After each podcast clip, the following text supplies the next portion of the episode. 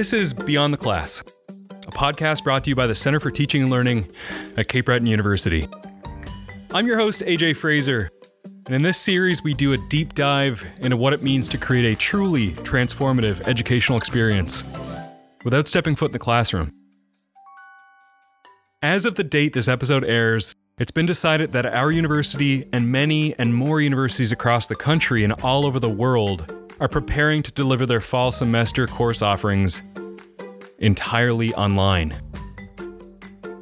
This wasn't an easy choice, and I'm sure it'll be an even greater challenge as faculty and staff mobilize to create enriching and rewarding learning experiences for current and prospective students in disciplines and topics that have never been offered online, nor had there ever been any intention to offer them online. Nonetheless, it appears this is what we must do under the current guidelines by our provincial and federal health officials to ensure we stem the spread of a dangerous and relentless foe and keep our students, our employees, and our communities safe.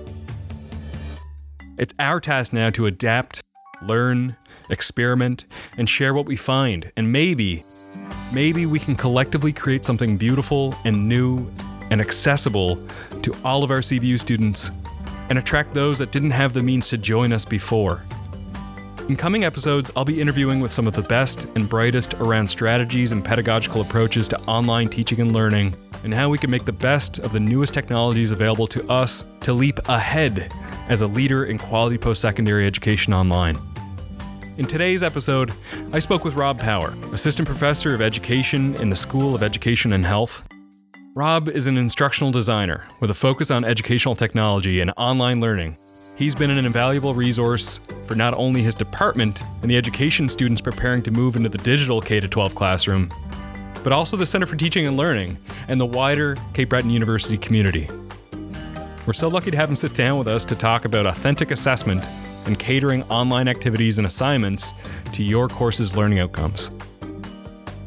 I hope you enjoy our conversation.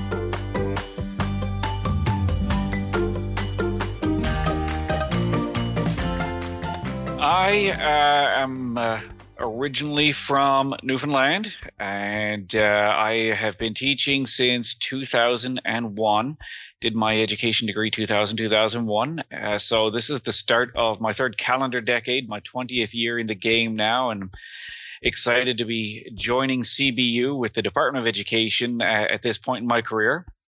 I spent a few years teaching in the K 12 sector back in Newfoundland before shifting over to College of the North Atlantic Qatar, where I spent 10 years living in the Middle East. Great experience with a great bunch of people. I ended up actually, the president of our college over there was one of the faculty members from CBU who taught me one of the courses that I'm actually teaching this term. So, kind of a small world with that. I have been working with online learning and and teaching educational technology courses now. Probably since 2011 2012 i really started with uh, with this. Uh, that's around when i started working on my doctorate in, in distance education and i started doing some uh, instructional design work at college of the north atlantic qatar uh, developing some online courses for them and working with their their subject matter experts to develop blended learning resources. I've been teaching online courses uh, to education students, graduate and undergraduate students since 2015 when I returned to Canada uh, for a number of different universities, including CBU. Uh, most of those courses focus on instructional design for online learning and educational technology, educational technology integration, making decisions about technology use, uh, as well as integrating mobile technologies and instructional design for mobile learning. When we discuss authentic assessment in online learning, what are we talking about?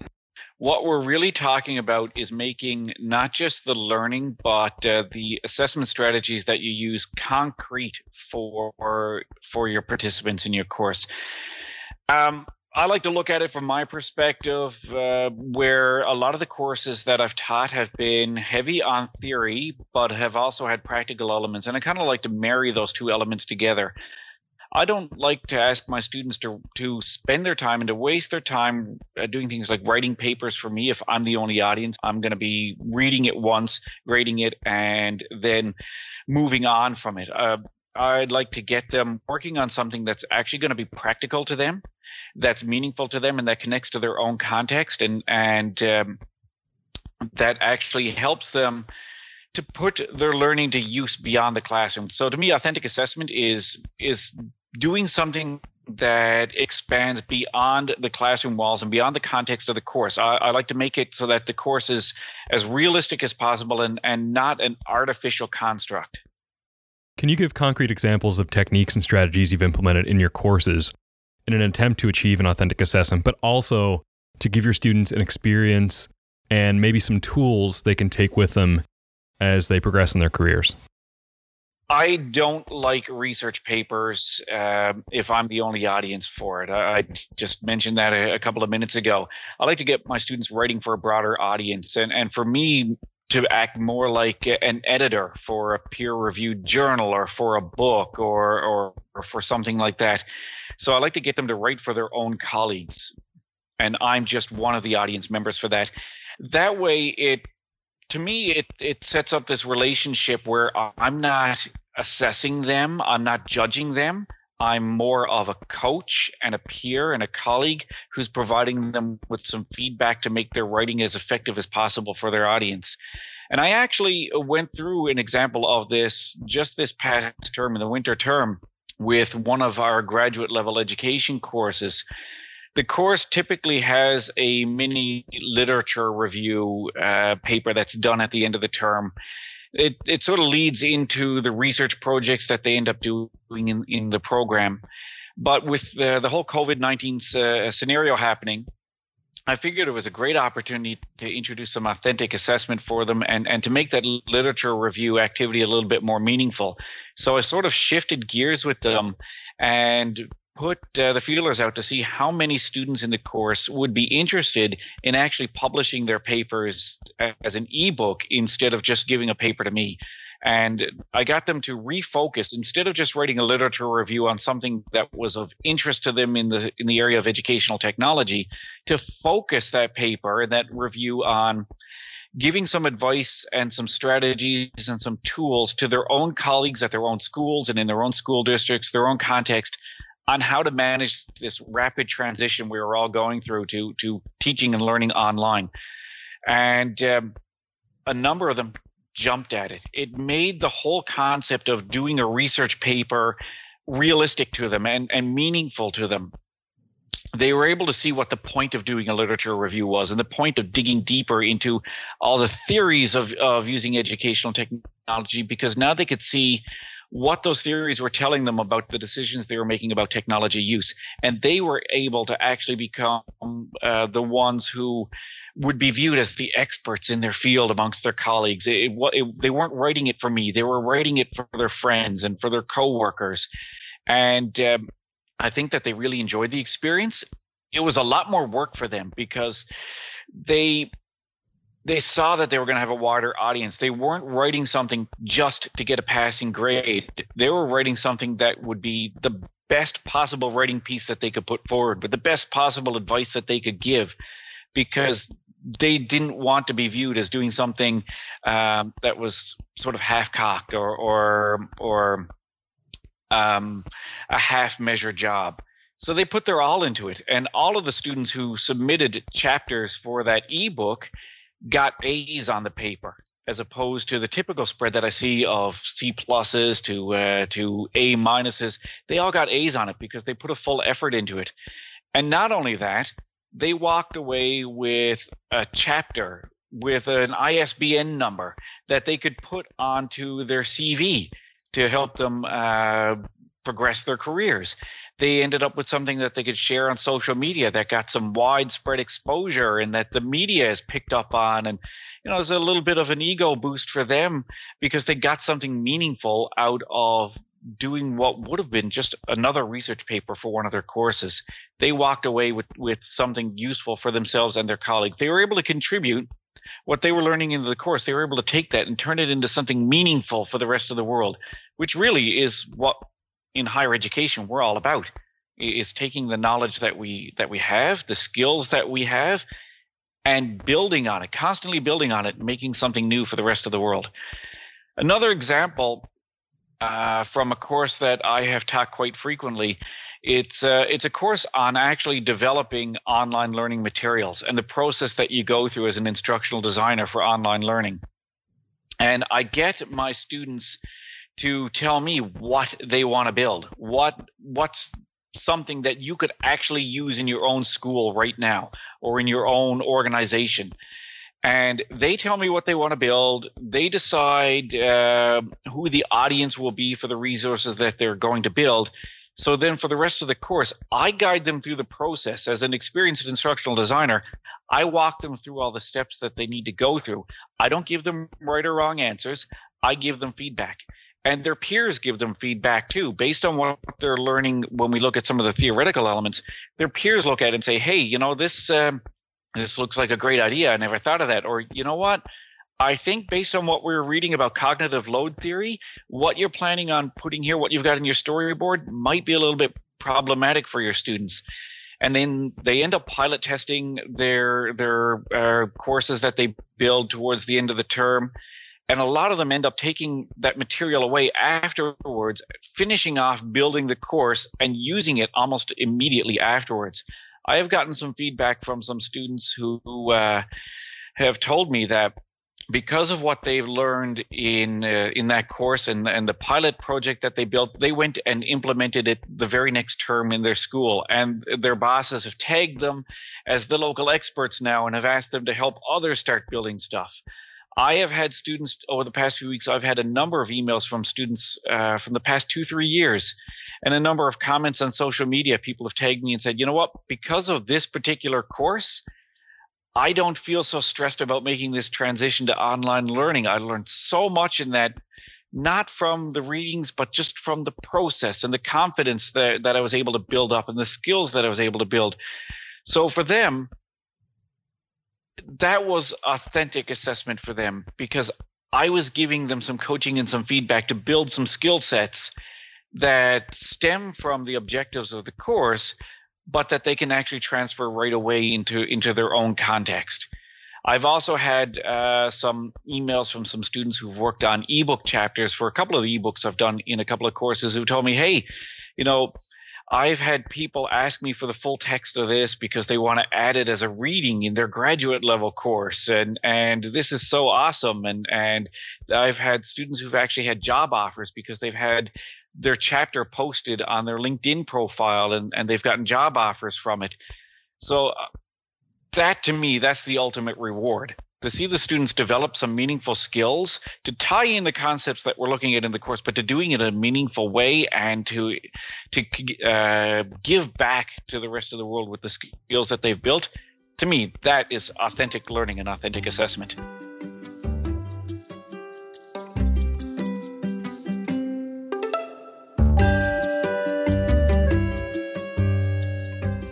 This episode of Beyond the Class is brought to you by Digital Distinction the newest iteration of the alumni magazine that tunes you in to the stories of inspiration and progress, updates of our greatest and smallest achievements, and a reminder of what it means to be a proud member of the CBU alumni family. Go to cbu.ca slash alumni slash digital dash distinction to read the first edition. And make sure to sign up to get the next issue sent to your inbox. Now back to our conversation.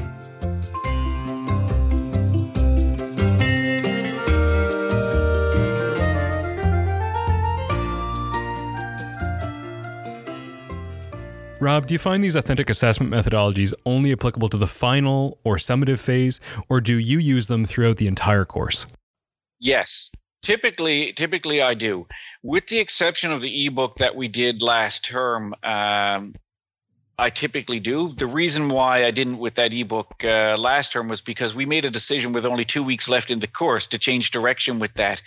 Uh, I actually made the decision and sent the uh, sent an announcement out to my students on the 16th of March. So right after everything came down, we only had a couple of weeks left, and I said, "Hey, this is optional. You can pass in the lit review as you were doing it, or you can change direction and uh, let me know if you need any help uh, or any advice while you're doing this."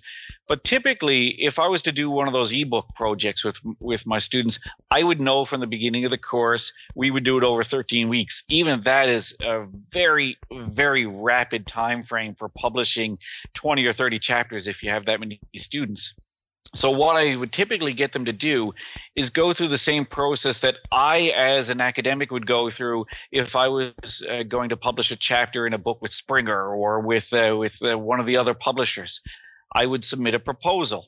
So I ask my students to submit a proposal to me. I give, I give them, I post a letter to them saying, "Hey, here's a proposed book. Give us a proposal for a chapter." And I take all of that back and I give them some feedback. You know what? This looks like it's on topic for the theme of the book. And here's some things you might want to consider as you write it. Go forth. Then I get them to submit um, about two thirds of the way through the course. I get them to submit a draft of their chapter to me. And we go through a double blind peer review process, just like you would with a journal or with a book.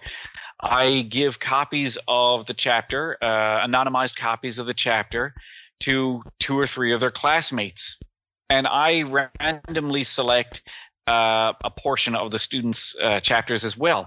And I go through them and I give them some feedback. And um, students don't know if they're getting the feedback, the anonymous feedback from one of their classmates or from me. And they get reviewer A, reviewer B, sometimes reviewer C, depending on the number of students in the course.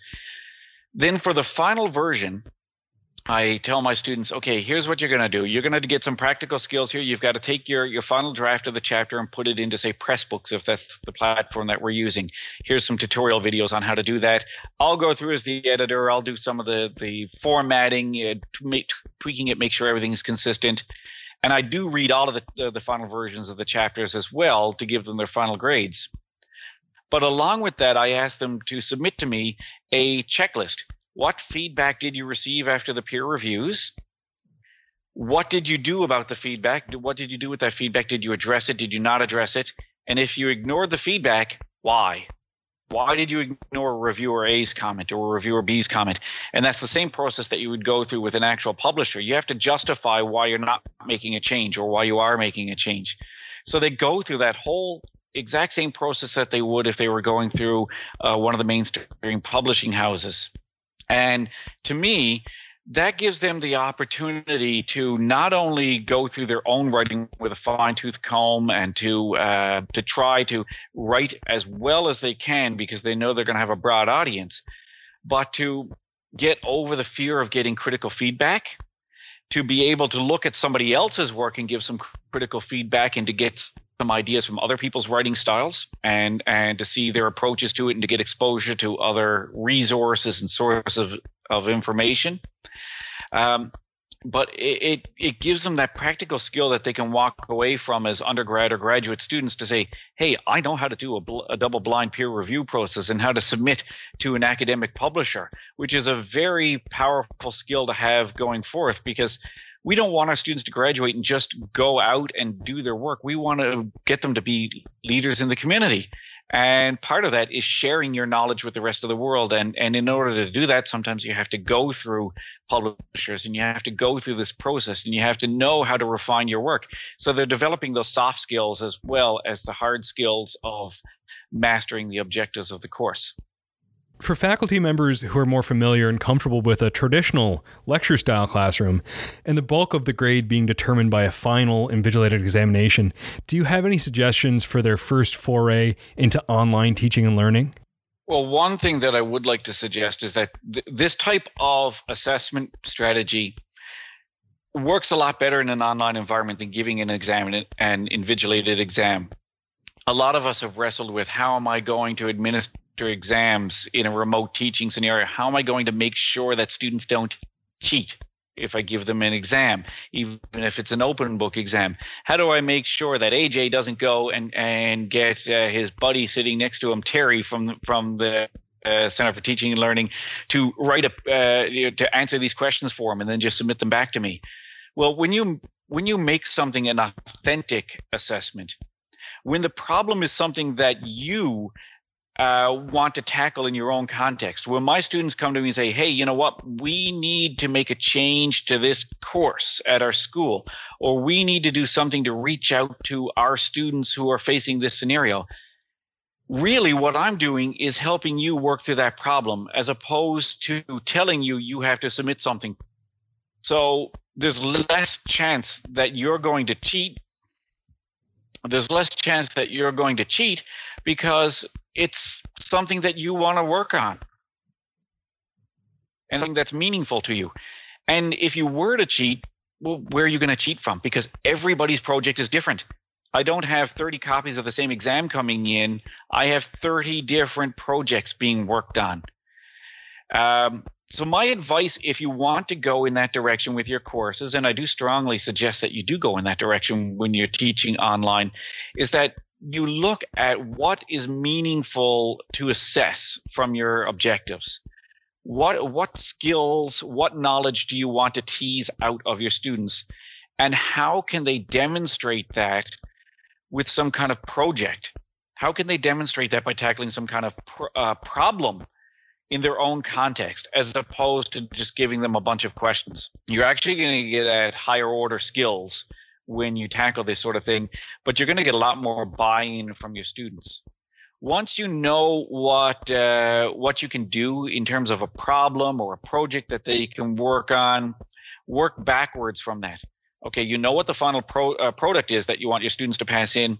What are the key stages? You're a subject matter expert in this area. If you were working on this problem, what are the key milestones that you need to go through to tackle this?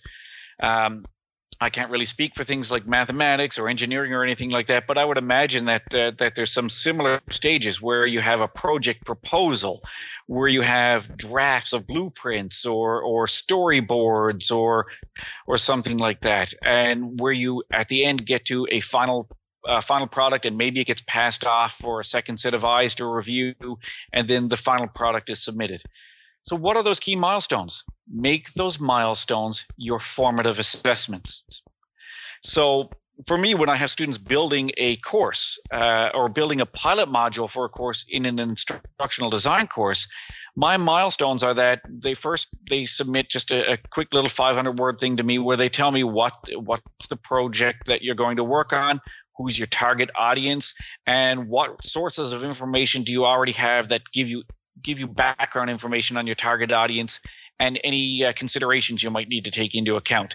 Uh, organizational considerations legal considerations um, uh, the lms that you might have to work with the learning management system anything like that that that's typically as an instructional designer that's information i would gather in the first couple of weeks when i'm doing my needs assessment so that's their first milestone the second milestone for me would be to draft up a blueprint or a storyboard. Uh, what uh, just sketch it down on paper or even as an Excel spreadsheet. What is your pro your final product going to look like? The third milestone were, would be where they have a draft of that ready uh, to pass off to one of their colleagues and to me to give a second set of expert eyes on before they get live students in there. The final product would be they have a module that's ready for pilot testing and we get some random students to go in uh, who are actually colleagues from their course, but they haven't seen the course before, and they go in and look at it from a student's perspective. And then we do a, a sort of a debrief. They get some typical student feedback. We use standardized student feedback surveys, and uh, I go through with them. Okay, what feedback did you get? what does this feedback mean to you now after going through the rest of this course and looking at all the theoretical uh, concepts we've looked at in the course? How are you going to address this feedback before you go and finish building the rest of your course? And how are you going to tweak things based on the student feedback that you got? Um, so that's the use of milestones for that. A few minutes ago, I gave an example of the uh, the ebook type of projects instead of writing a term paper. Well, what are the milestones for that? Submitting a proposal to your editor submitting a draft of your chapter, doing peer reviews on it, uh, and and participating in the peer review process. That's another milestone. Figuring out what you're going to do to address the peer review feedback. That's another milestone, and then publishing your final chapter. That's the final summative evaluation part of uh, part of that. So you work backwards. What are the milestones? That's something that you as an expert can can determine. And uh, how are you going to turn those milestones into formative assessments? What are some of the challenges that can arise when incorporating this type of assessment in your online course?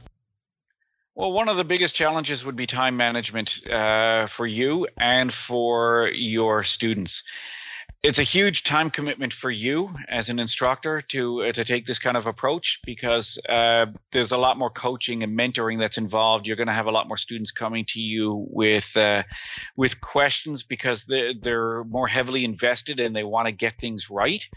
Uh, you're going to have a lot more students who are afraid that uh, they're going to make mistakes and you need to reassure them that you know that, that's okay that's part of the learning process you don't need to be a perfectionist um, you just need to follow the steps and, and you need to give them the confidence to, to go with uh, with their work.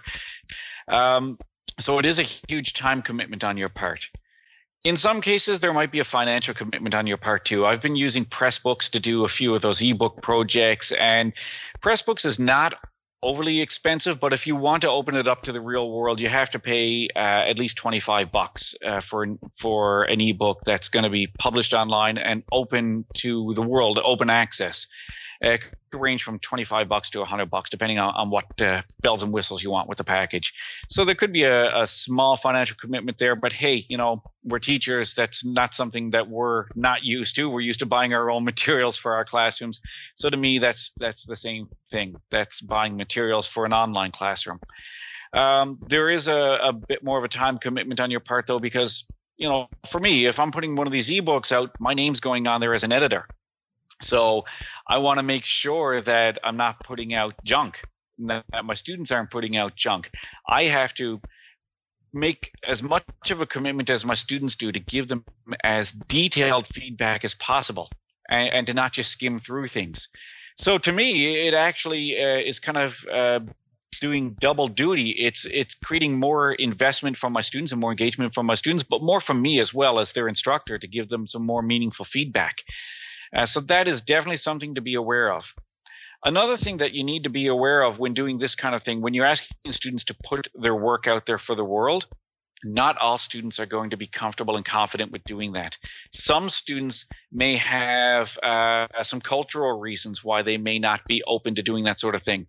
For the ebook that we did um, last term uh, in response to COVID 19, each of my students was asked to do a video presentation as well. Even if it was just the lit review chapter, they had to do a video presentation summarizing the key points, uh, which they which they posted in, in, a closed discussion forum to their small circle of peers in the in the course. But for the chapters, I asked them if you're going to do a video, instead of just summarizing the key points, just spend a few seconds on that. In your video, provide some practical advice to your colleagues uh, of uh, things that they could actually do that uh, relate to the chapter. And uh, some of your students may not be comfortable with with publishing their faces and their voices and putting themselves out to the world like that. And that is technically beyond the scope of what they're we're contracted with them to do as part of the course. So you have to be they have to be okay with that because you are putting assess, uh, assessment information, their final chapter or their final paper, you're putting it out there for the rest of the world to see. It's not in a closed loop system. So they need to be okay with that. You need to provide an out for your students. You need to provide an alternative for those who simply are not comfortable with doing it. And you need to make sure that actually publishing in the ebook is optional. So when I spend a whole term doing one of these projects, um, and uh, and we know this right from the beginning, I still make it clear to them that actually publishing it, putting your chapter in Pressbooks and putting it out there open access for the rest of the world is optional. It's not optional that you have to go through all the stages, but actually putting it in there for the rest of the world to see is optional. You let me know by virtue of you uploading your chapter to the ebook that you want it published. If you don't want it published, here's the Dropbox in Moodle. You can submit a copy of it with uh, with a note on the cover page saying not for publication. And I'm fine with that. There's no pressure on my part. Your mark will not suffer for it, but you still go through the rest of the process with the rest of your class. So you need to you need to be cognizant of that when you're asking students to put themselves out there. Another pitfall that I've encountered when working on practical projects, such as selecting technologies to integrate within an organization, or uh, building a course uh, or a pilot for a course, is the fact that students want to bring real life problems with them, real projects that they're working on, but they have to be aware of the consequences of doing that. I have a student that I've recently worked with who is a um, who's a freelance instructional designer. So he's got a client he was working with, and he wanted to pilot test some of the some of the resources he was going to build for that client with that course. Well, that client has a non-disclosure agreement with him. So we had to make sure that, you know, you, you could get into a lot of trouble for doing this because it's okay for me to say, you know what, I'll sign an NDA with you. I'll sign a non-disclosure agreement if you want to bounce ideas off me, and we'll keep it confidential between us. But what about the ten or fifteen other students in your in your peer review group? Is it okay to ask them to sign non-disclosure agreements? And even if they do, is your client or your organization or your school your college, are they going to be okay with you bringing what may be proprietary materials into our course, building a module around it, and having us, who are not employees of the organization, looking at it? Now, in one way, that's a problem, but in another way, it's actually a very good thing for the type of course that I teach to, to run into as a problem. Because it raises awareness of real world issues that we as instructional designers uh, and as educators come uh, come into. We deal with copyrighted materials all the time. We deal with the difference between copyright and open access and fair use. So I can actually walk my students through how to handle these practical situations. I was able to walk that through a student through uh, the process of going back to his client and making sure that the client was okay with it and getting uh, proper clearances to have on file when they put the course up into a learning management system to indicate, um, you know, here's the authorization to use these materials, here's the limitations on the use of them. And I was able to walk them through the process of saying, ah, oh, you know what? Shoot, I can't use this now. They've given me these photographs from from on site that are the perfect resources to put in into this chapter in the course. How do I get around that? I was able to walk them through the process of creating new materials or finding open access materials and what that entails. these are things now that they're going to keep in mind when building their own courses going forward. They're, it's always going to be nagging in the back of their mind now. Ooh, do I have permission to use this? How do I get around that? So by having an authentic assessment and facing real world challenges and stumbling blocks that are not intentionally built into the course it gives them a much broader range of skills and a much a much broader mindset uh, about tackling the problems than they otherwise would have Rob, I just want to thank you so much for being a part of this rapid transition online and then being a, a, wealth of knowledge for our faculty and staff as we move to a more intentional online learning experience. Well, it's been my pleasure anytime. Would love to help out in any way that I can. I'm all about doing everything open access and sharing all uh, anything that I've built and any experience that I have, and I'm all about learning from others and and letting people point out to me, hey, you know, you're out to lunch with that idea, and here's why. I'm always open to that sort of thing.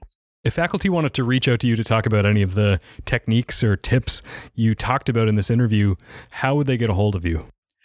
Uh, well, there's a couple of different ways. If you're at the university, then I am in the uh, in the distribution list. I'm on the Department of Education site. You can get my contact information there. You can also find out how to reach me through my own website, powerlearningsolutions.com. And all my contact info is on there. My blog is on there where I share a lot of these resources and ideas. Thanks so much again. My pleasure.